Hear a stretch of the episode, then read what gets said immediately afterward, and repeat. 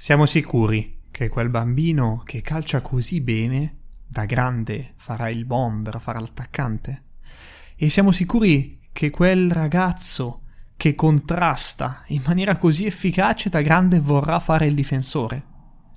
Insomma, troppo spesso cadiamo nello stereotipo dello specializzare il ruolo già nelle giovanissime età, eppure probabilmente in questo modo stiamo precludendo una grande crescita per i nostri ragazzi.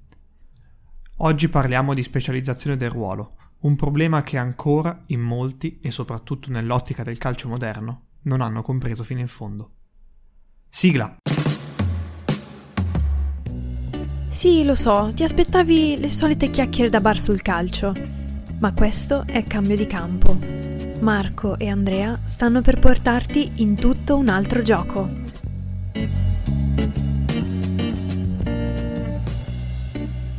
Qualche anno fa incominciai una nuova avventura con una squadra di bambini che dovevano intraprendere il loro percorso di calcio a 7. E nella mia idea di calcio, che è molto libera, che è molto flessibile, in cui non esiste un ruolo predefinito, predeterminato per i giocatori, successe che alla richiesta di andare in campo nella prima partita i bambini mi chiesero una mano, mi chiesero: mister, ma quali sono i ruoli? Beh, fu un bel problema per me, perché io non avevo pensato ai ruoli minimamente, avevo pensato a tutto, avevo pensato a metterli a loro agio, avevo pensato alla miglior comunicazione, avevo pensato come sarebbe stata, mi ero anche, in maniera non troppo utile, posto delle aspettative importanti, ma in nessuna di queste mie aspettative, nemmeno nella peggiore, c'era che loro mi avrebbero chiesto quale ruolo fare. Non ci credevo, non ci credo ancora oggi, io credo che il calcio stia andando verso un'altra direzione, ma allora dovetti affrontare questo problema e dovetti indagare sul perché questa domanda fosse così importante, così fondamentale per loro, perché in realtà il fatto di non avere un ruolo per loro era un grande problema. E quindi in quel momento scelsi una via abbastanza tosta, li tolsi fortemente dalla loro zona di comfort e gli dissi: non esistono ruoli, giocate e basta. Ecco, beh, in realtà i ruoli emersero durante la partita, c'erano dei bambini che avevano un ruolo un po' più di leadership, per non dire di rompipalle, ecco, che cominciarono a determinare i ruoli degli altri. La cosa mi andò anche bene, dovevo comprenderli, dovevo conoscerli, quindi qualsiasi dinamica fosse naturale per me era una conoscenza in quel momento. Però capii subito che c'erano dei retaggi, come dire, culturali, chiamiamoli così, in bambini di 10 anni, 11 anni, che erano molto molto importanti. E quei retaggi venivano, poi indagai, da alcuni allenatori che nelle stagioni precedenti avevano allenato questi bambini in maniera molto molto schematica, sia dal punto di vista metodologico e sia dal punto di vista dell'organizzazione della squadra, del collettivo, mettiamola così. Questa organizzazione si ripercuoteva nel fatto che ognuno aveva dei ruoli e aveva assegnato delle zone di campo in cui doveva fare qualcosa. Quel qualcosa non si sapeva cosa fosse, ma sicuramente tutti sapevano, bambini in primis, che dovevano occupare delle posizioni in campo e non potevano andare troppo in alto se erano difensori o troppo in basso se invece svolgevano la funzione, il ruolo anzi, di attaccanti. E allora da lì in poi quella che per me è una sorta di battaglia, all'inizio la fu con me stesso e con le poche persone che erano vicine a me, diventò una battaglia un po' più grande. Ed oggi voglio portarla da me e con cambio di campo, tramite cambio di campo, alle vostre orecchie. Io credo, sinceramente, lo devo premettere, che chiunque stia ascoltando questo podcast, che ha lo scopo di formare, informare, di acculturare un po' le persone che lavorano nel calcio e nello sport, abbiano già un'idea un po' più moderna di gioco, abbiano già un'idea un po' più nuova e flessibile rispetto a quello che è il tema della specializzazione del ruolo, soprattutto in età precoci. Tuttavia farò finta che non stia parlando con persone già pronte da questo punto di vista, ma cercherò di snocciolare quelli che sono dei problemi che altri allenatori mi hanno portato alla luce e che io stesso ho vissuto in prima persona. Il primo tema, e che è sotto gli occhi di tutti, anzi, visto che siamo in un podcast, sotto le orecchie di tutti, è quello della specializzazione del ruolo nelle età più precoci, quelle dei piccoli amici, della scuola calcio e addirittura dei pulcini. Ecco, fino a quando si gioca a 5, dai, diciamo, mettiamola così. Ecco, in quel momento in realtà quasi tutti sono d'accordo sul fatto che specializzare il ruolo non sia una cosa così positiva, perché non si sa quali saranno le attitudini, le caratteristiche che i bambini svilupperanno. Ed è evidente quindi che dare a loro la possibilità di fare solo 1 o 2 ruoli sia qualcosa di non così positivo, qualcosa che sicuramente gli compromette una crescita in altre posizioni, in altre funzioni del campo, in altre azioni, gesti e scelte che dovrà prendere.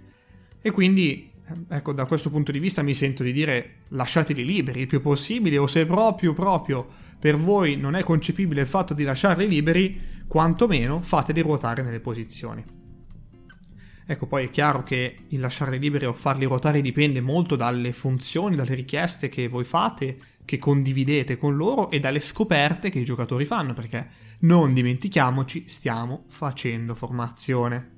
Quindi qui non si parla di dare dettami tecnici, dettami tattici o principi, qui si parla di farli giocare, farli scoprire e al massimo adeguare sotto quello che è l'idea di gioco, quindi una sorta di principio, se vogliamo, chiamiamolo così, quello che loro dovranno fare in campo.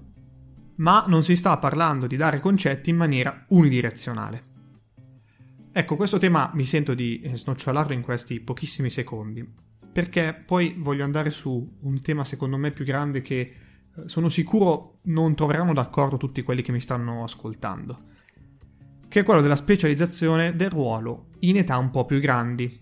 Beh, mediamente si dice che quando si è un po' più grandicelli è meglio specializzare, no? Si va verso l'identificare chi gioca più o meno dietro, chi gioca più o meno davanti, chi gioca più o meno a destra, al centro, a sinistra, o comunque si cerca di comprendere quali possano essere delle caratteristiche, delle attitudini anche in relazione a quegli anni in cui dovranno fare determinati ruoli, perché almeno si pensa che il calcio dei grandi abbia questo tipo di richieste, anche se poi, ma questo lo toccheremo a fine episodio, bisognerebbe chiedersi quale sarà il calcio tra 10 anni. Ma facciamo un passo alla volta.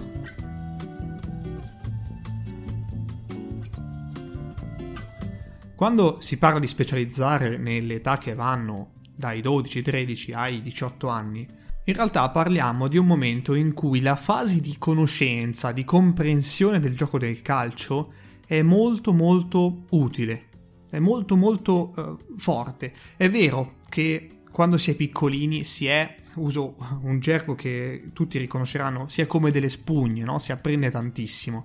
In realtà però si apprende, secondo me, allo stesso modo anche da grandi, e soprattutto si ha la facoltà di riuscire a razionalizzare il pensiero, cioè di vedere le cose, di farle proprie attraverso 2 canali percettivi, quello di percezione inconscia ma anche quello di percezione conscia, cioè vedo uno spazio determinato in cui posso far male all'avversario, riesco a razionalizzare il pensiero affinché possa attaccare quello spazio o utilizzare quello spazio per andare a fare gol. Ecco, questo esempio può essere portato in qualsiasi altra situazione. Parlando di ruoli, in realtà, secondo me, in questa età è molto molto utile che tutti i giocatori provino a immedesimarsi nelle condizioni dei propri compagni, perché cominceranno a sperimentare un calcio più veloce, più fisico, con più spazi, perché passeranno a 11, e in cui le dinamiche e le situazioni cambiano totalmente, di anno in anno cambiano, perché si ha un'evoluzione dei ragazzi incredibile. Pensate solo all'altezza dei ragazzi, pensate solo alla loro forza muscolare, alla velocità che sviluppano e che magari un anno fa non avevano. Ecco, tutte queste cose fanno cambiare il calcio, e quindi è evidente che quando si è in campo si deve anche comprendere le evoluzioni, comprendere gli stati d'animo, comprendere ciò che l'altro vuole da te e ciò che tu puoi dare all'altro, e non c'è un altro modo se non essere fortemente empatici, se non entrare veramente nell'altro, se non immaginarsi di essere l'altro, quindi cambiare prospettiva. Ecco, ora vi faccio pensare a una cosa. Pensate quando chi di voi magari ha avuto la possibilità avete fatto una videoanalisi, una match analisi. Che cosa succedeva? Voi nel video, quando guardavate il video, avevate un'altra prospettiva di gara, tendenzialmente un po' più tattica, un po' più strategica di quello che stava succedendo, e raccoglievate altre informazioni, e magari quelle informazioni vi servivano per elaborare un nuovo pensiero, per modificare il vostro, ma insomma per cambiare qualcosa. Ecco, questo cambio di prospettiva in campo è molto più difficile, specialmente quando si è dentro al campo, cioè si sta veramente giocando e si hanno tutte delle emozioni, degli stati d'animo che difficilmente sono cambiabili con un schiocco di dita. Ecco, e allora bisogna cercare di trovare delle condizioni, a mio avviso, delle situazioni che possano far cambiare prospettiva con l'ottica di formare, di dare più conoscenze e competenze possibili ai nostri giocatori. Secondo me uno di questi modi, anzi il modo principale, è quello di far sì che durante la partita i giocatori possano vivere in condizioni diverse, vivere situazioni diverse e quindi magari in zone di campo diverse. È per questo che la flessibilità, la libertà che prima menzionavo con bambini più piccoli, di più precoce età, in realtà sono le stesse caratteristiche, sono le stesse condizioni che vorrei che si lasciassero anche con i grandi. O almeno è quello che avviene a me e ai miei colleghi. Ecco, quando parliamo dunque di grandi, l'importante diventa sì avere una specializzazione del ruolo intesa come divento verticale nelle competenze nel fare quella cosa, ma in realtà serve che si comprenda che cosa stia succedendo nell'altro compagno. È una fase importantissima, soprattutto perché si è nel periodo dell'adolescenza, un periodo in cui, dai, diciamocela tutta, si sta cercando la propria posizione nel mondo, il proprio perché nel mondo. Quindi l'essere flessibili aiuterebbe molto i nostri ragazzi, lasciateli liberi. Poi è evidente che troppa libertà creerebbe a loro un caos che non riuscirebbero a controllare, quindi se vi serve che ogni tanto cambino ruolo o quantomeno dargli dei settori di campo da occupare, va bene, ci può stare, cambiategli questi settori, cambiategli questi ruoli, fategli provare più cose, anche perché adesso, entrando un po' più nel pratico e facendovi un esempio, quando magari prendete un attaccante che suggerisce uno smarcamento in profondità, vuole quella palla in mezzo a una linea e la palla non gli arriva e magari si incazza perché non gli sta arrivando quella palla dal centrocampista. Ecco, ma in quel momento avrebbe senso magari che l'attaccante si trovi a fare il centrocampista in quella medesima situazione e il centrocampista invece sia l'attaccante che gli chiede il passaggio, perché se poi lo sbaglierà succederà che lui capirà quali sono gli stati d'animo che dovrà vivere il centrocampista nella medesima situazione e comincerà a comprendere che la comunicazione per migliorare la riuscita di quella situazione deve essere diversa, non è importante se è migliore, peggiore, se fatta in quel modo o in quell'altro, semplicemente diversa, deve capire che dovrà fare qualcosa di in un altro modo. Quindi bisogna stare, secondo me, attenti a specializzare il ruolo anche un po' più da grandi, e soprattutto più si è grandi, ma sempre stando nel calcio formativo, più ha senso, perché nascono degli scontri con il mister, quindi ha senso che ci sia anche un cambio di prospettiva verso l'allenatore. Quindi qualche volta fate questa domanda, ve lo consiglio, poi mi dite cosa ne pensate. Pensate di dire ai vostri giocatori: tu che cosa faresti se fossi me? Tu che cosa faresti se fossi l'allenatore? Attraverso questa semplicissima domanda sostanzialmente gli state chiedendo: ora vieni qui, vieni al mio posto e vedi cosa potresti fare.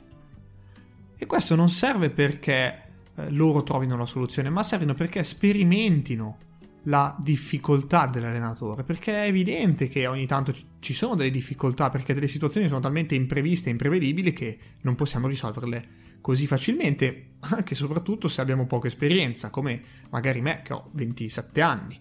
Mi succede spesso di dover fare questa domanda e a volte i consigli che ne vengono sono anche molto molto utili, anche se il mio primo obiettivo è quello di fargli capire cosa sto provando io.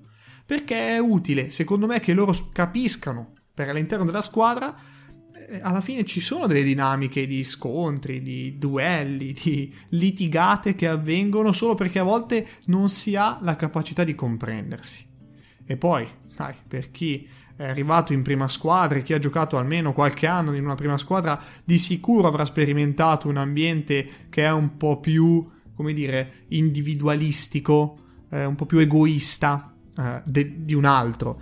E gli ambienti lì in realtà mancano di qualcosa che poi in realtà non riescono a farti andare verso il buon risultato sportivo. E quindi forse è il caso di allenare tutte queste situazioni.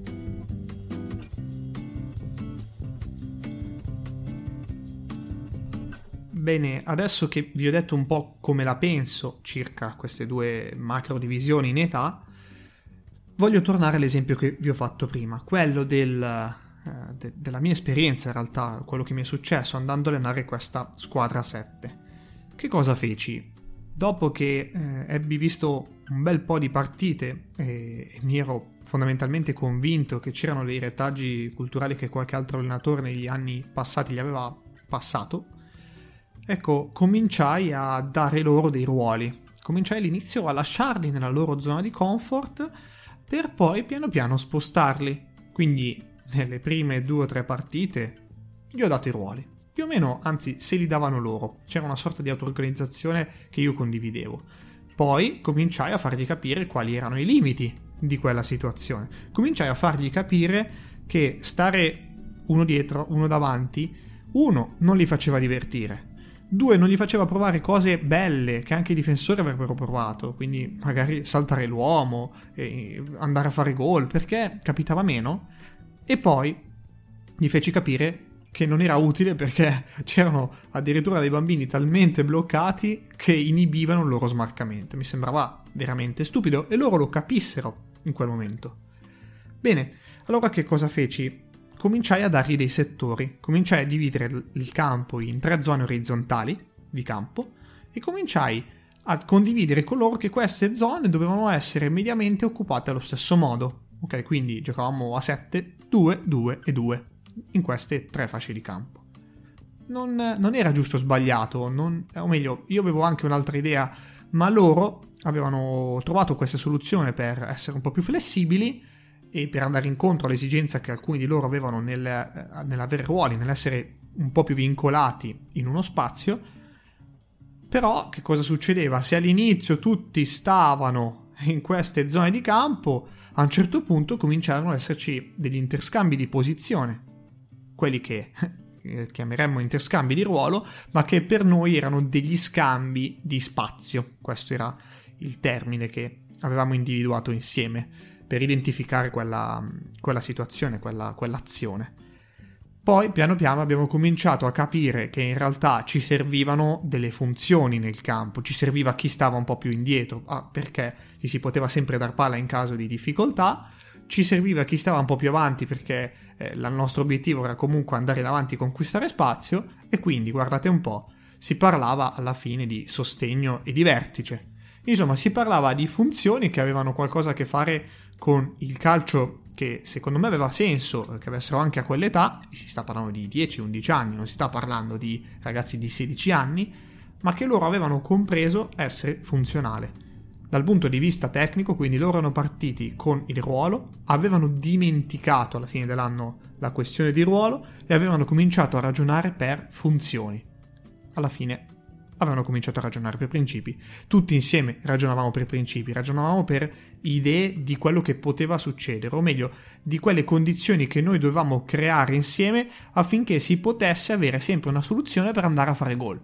Quello era l'obiettivo. Non era avere un ruolo, non era una sicurezza da parte loro, non era una sicurezza da parte mia. A nessuno più servivano le sicurezze. Le sicurezze erano nella comprensione di quello che stavamo facendo. Tutti sapevano che se 2 giocatori erano indietro, erano un po' più arretrati nelle zone di campo, quei 2 giocatori erano dei sostegni in quel momento. Tutti sapevano che i 2 giocatori più avanti erano dei vertici e che quindi se le cose li avessero portati a creare delle situazioni diverse, qualcuno si sarebbe spostato adeguando il contesto squadra a quello che avevamo condiviso, perché abbiamo scoperto essere più efficace. Ecco, questo è quello che ho fatto.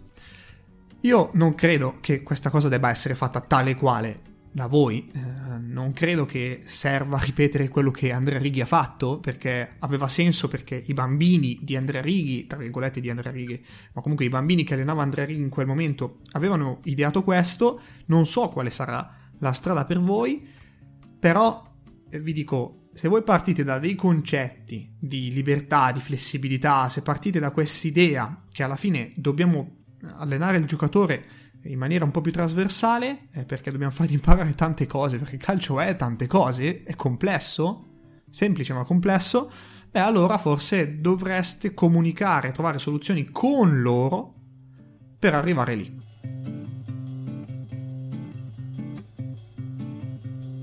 Un'ultima cosa, prima abbiamo detto che forse il calcio dei grandi tra un po' non sarà proprio uguale, no? O meglio, non sappiamo come sarà tra qualche anno. Beh, ad oggi abbiamo tante squadre che ci insegnano che la flessibilità, lo smarcamento e il movimento stanno diventando sempre più importanti, così come le qualità tecniche per sfruttare tutto questo movimento.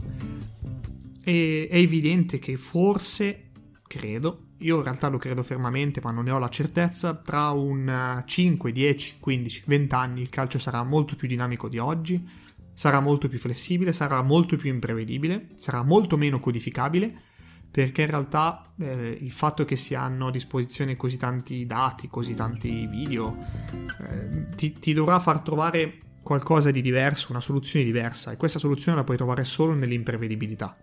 Il calcio di per sé è imprevedibile, lo è sempre stato, probabilmente si troveranno delle soluzioni in tempi, in spazi anche diverse, perché si attaccherà, ma soprattutto si difenderà in maniera diversa. Quindi io credo che dobbiamo preparare i giocatori ad un calcio diverso, ad un calcio di movimento, dinamico, e non c'è altro modo se non nel non specializzare i nostri ragazzi, nel farli provare una serie di situazioni e di fargli comprendere queste situazioni in maniera consona a quello che potrà essere il calcio moderno tra una decina, una quindicina di anni. Io questo è un invito che vi faccio, perché ho la sicurezza da parte mia che sarà così, poi potrò sbagliarmi, in quel caso credo però che non avremmo fatto un danno ai giocatori se li abbiamo lasciati un po' più liberi e un po' più liberi di prendersi le loro responsabilità. Questo episodio, è finito oggi, abbiamo toccato un argomento abbastanza tecnico, se vogliamo, ma in realtà vorrò con Dimitri, con il nostro mental coach Dimo, approfondire questo tema su cui qualche giorno fa ci siamo confrontati e che credo debba avere il giusto approccio, il giusto focus anche da un punto di vista comunicativo, perché scopriremo insieme a lui che ci sono tante situazioni che possiamo andare a smascherare anche dal punto di vista della comunicazione tra giocatori e giocatori, ma anche tra allenatore e giocatori. Insomma, questo del cambio di ruolo, del cambio di prospettiva sarà un tema fondamentale e tema che toccheremo anche nella prossima puntata di giovedì prossimo con Dimo Mental Coach. Nel caso non lo conosciate, abbiamo fatto già 2 episodi con lui, potete semplicemente scorrere indietro su Spotify, su Apple Podcast o su YouTube e andare a riascoltarvelo, perché sono molto molto interessanti. Così insomma conoscete anche un po' di più Dimo e sarete capaci subito di comprendere il suo linguaggio e la sua comunicazione. Bene ragazzi, io spero che questo episodio vi sia stato utile. Ovviamente vi invito a seguire il nostro podcast ancora una volta, ma soprattutto vi invito a dirmi se avete feeling con quello che vi ho detto, se siete d'accordo, se non siete d'accordo, fatelo nei commenti di YouTube piuttosto che sulla nostra pagina di Facebook, fatelo ovunque voi vogliate, ma fatelo perché ho questa voglia, abbiamo questa voglia di poter migliorare le cose. E credo che anche questo passo della specializzazione possa migliorare le cose per i nostri ragazzi. Se l'episodio ti è piaciuto, iscriviti al podcast per rimanere sempre aggiornato e condividi questo episodio con qualcuno che pensi possa essere interessato. Noi ci sentiamo al prossimo episodio.